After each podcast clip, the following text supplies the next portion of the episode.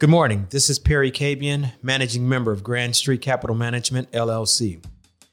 As we continue with our basics for building wealth, I want to discuss with you today the concept of time. I am not speaking in terms of a clock, nor am I speaking in time travel, although the latter would be helpful here. I'm talking about time spent on wealth generating activities. How much time do we spend on things that will build our wealth? As many of us understand, time is one of those things in life that we can never claim back. Once we've used it, we can never use it again. Since our clients at Grand Street vary in age, we understand that the time to generate and build wealth may vary. The time that is available to us, however, is valuable no matter what age you begin. A 22 year old recent college graduate may have more time to build wealth than a 75 year old retiree. If the 75 year old uses his time more effectively, however, they will build more wealth than the 22 year old who has poor wealth building habits throughout their lives. If you think about it, there are 24 hours in a day. For simplicity, we won't factor in the weekends. Most of us sleep between five and eight hours of that day.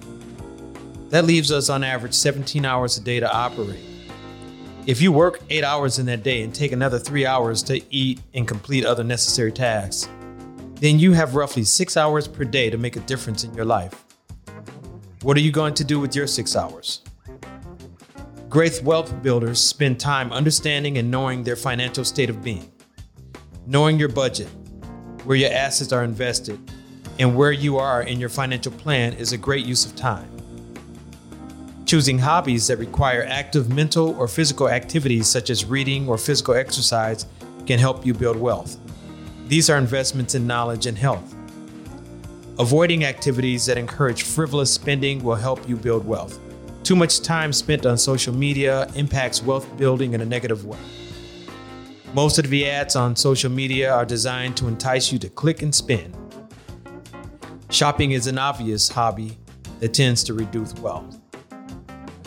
While I don't suggest that we sit around and count coins like Ebenezer Scrooge, I am suggesting that we seek a comfortable wealth life balance and remain aware of how we use our time. Time is money. Thank you for listening and have another successful week of building your wealth.